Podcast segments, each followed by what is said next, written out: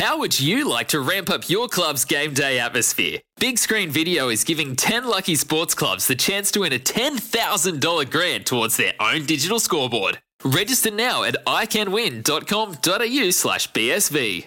The loveracing.nz update. Your home for everything thoroughbred racing.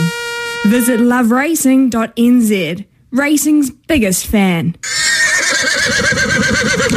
Yeah, a big uh, part of the good oil who always get you a winner is Mark Claydon. He joins us for the Love Racing update. G'day, Caydo. How are you?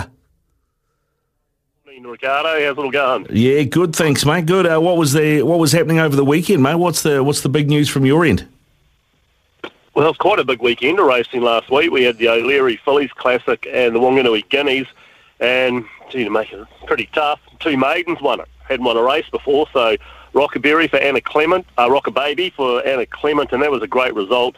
And it was Anna's first uh, black type winner listed event, so really special moment around that.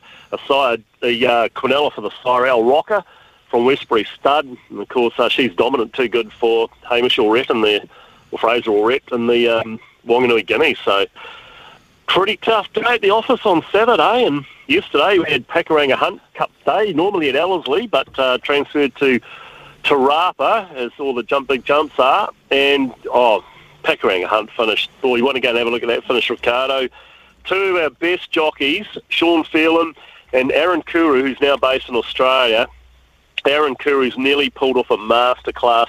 Magic Wonder has gone under, but only just. No tip, just too good. Just to cap off a fantastic season for Paul Nelson and Karina McDougall, the trainers, and Sean Phelan as the jockey. But yeah, little punch in the shoulder past the post from Aaron. You got me.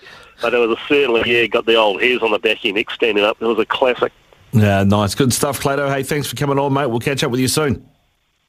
Okay, Riccardo. Thank you. Cheers. There you go. That is your love racing update here on Mornings with Smithy Riccardo in the hot seat for him. Uh, loveracing.nz for all your thoroughbred racing news, previews, reviews, and more. Here's some tips for maintaining your Trex deck. Um, occasionally wash it with some soapy water or a pressure cleaner. Trex composite decking is low maintenance and won't fade, splinter, or warp. Trex, the world's number one decking brand.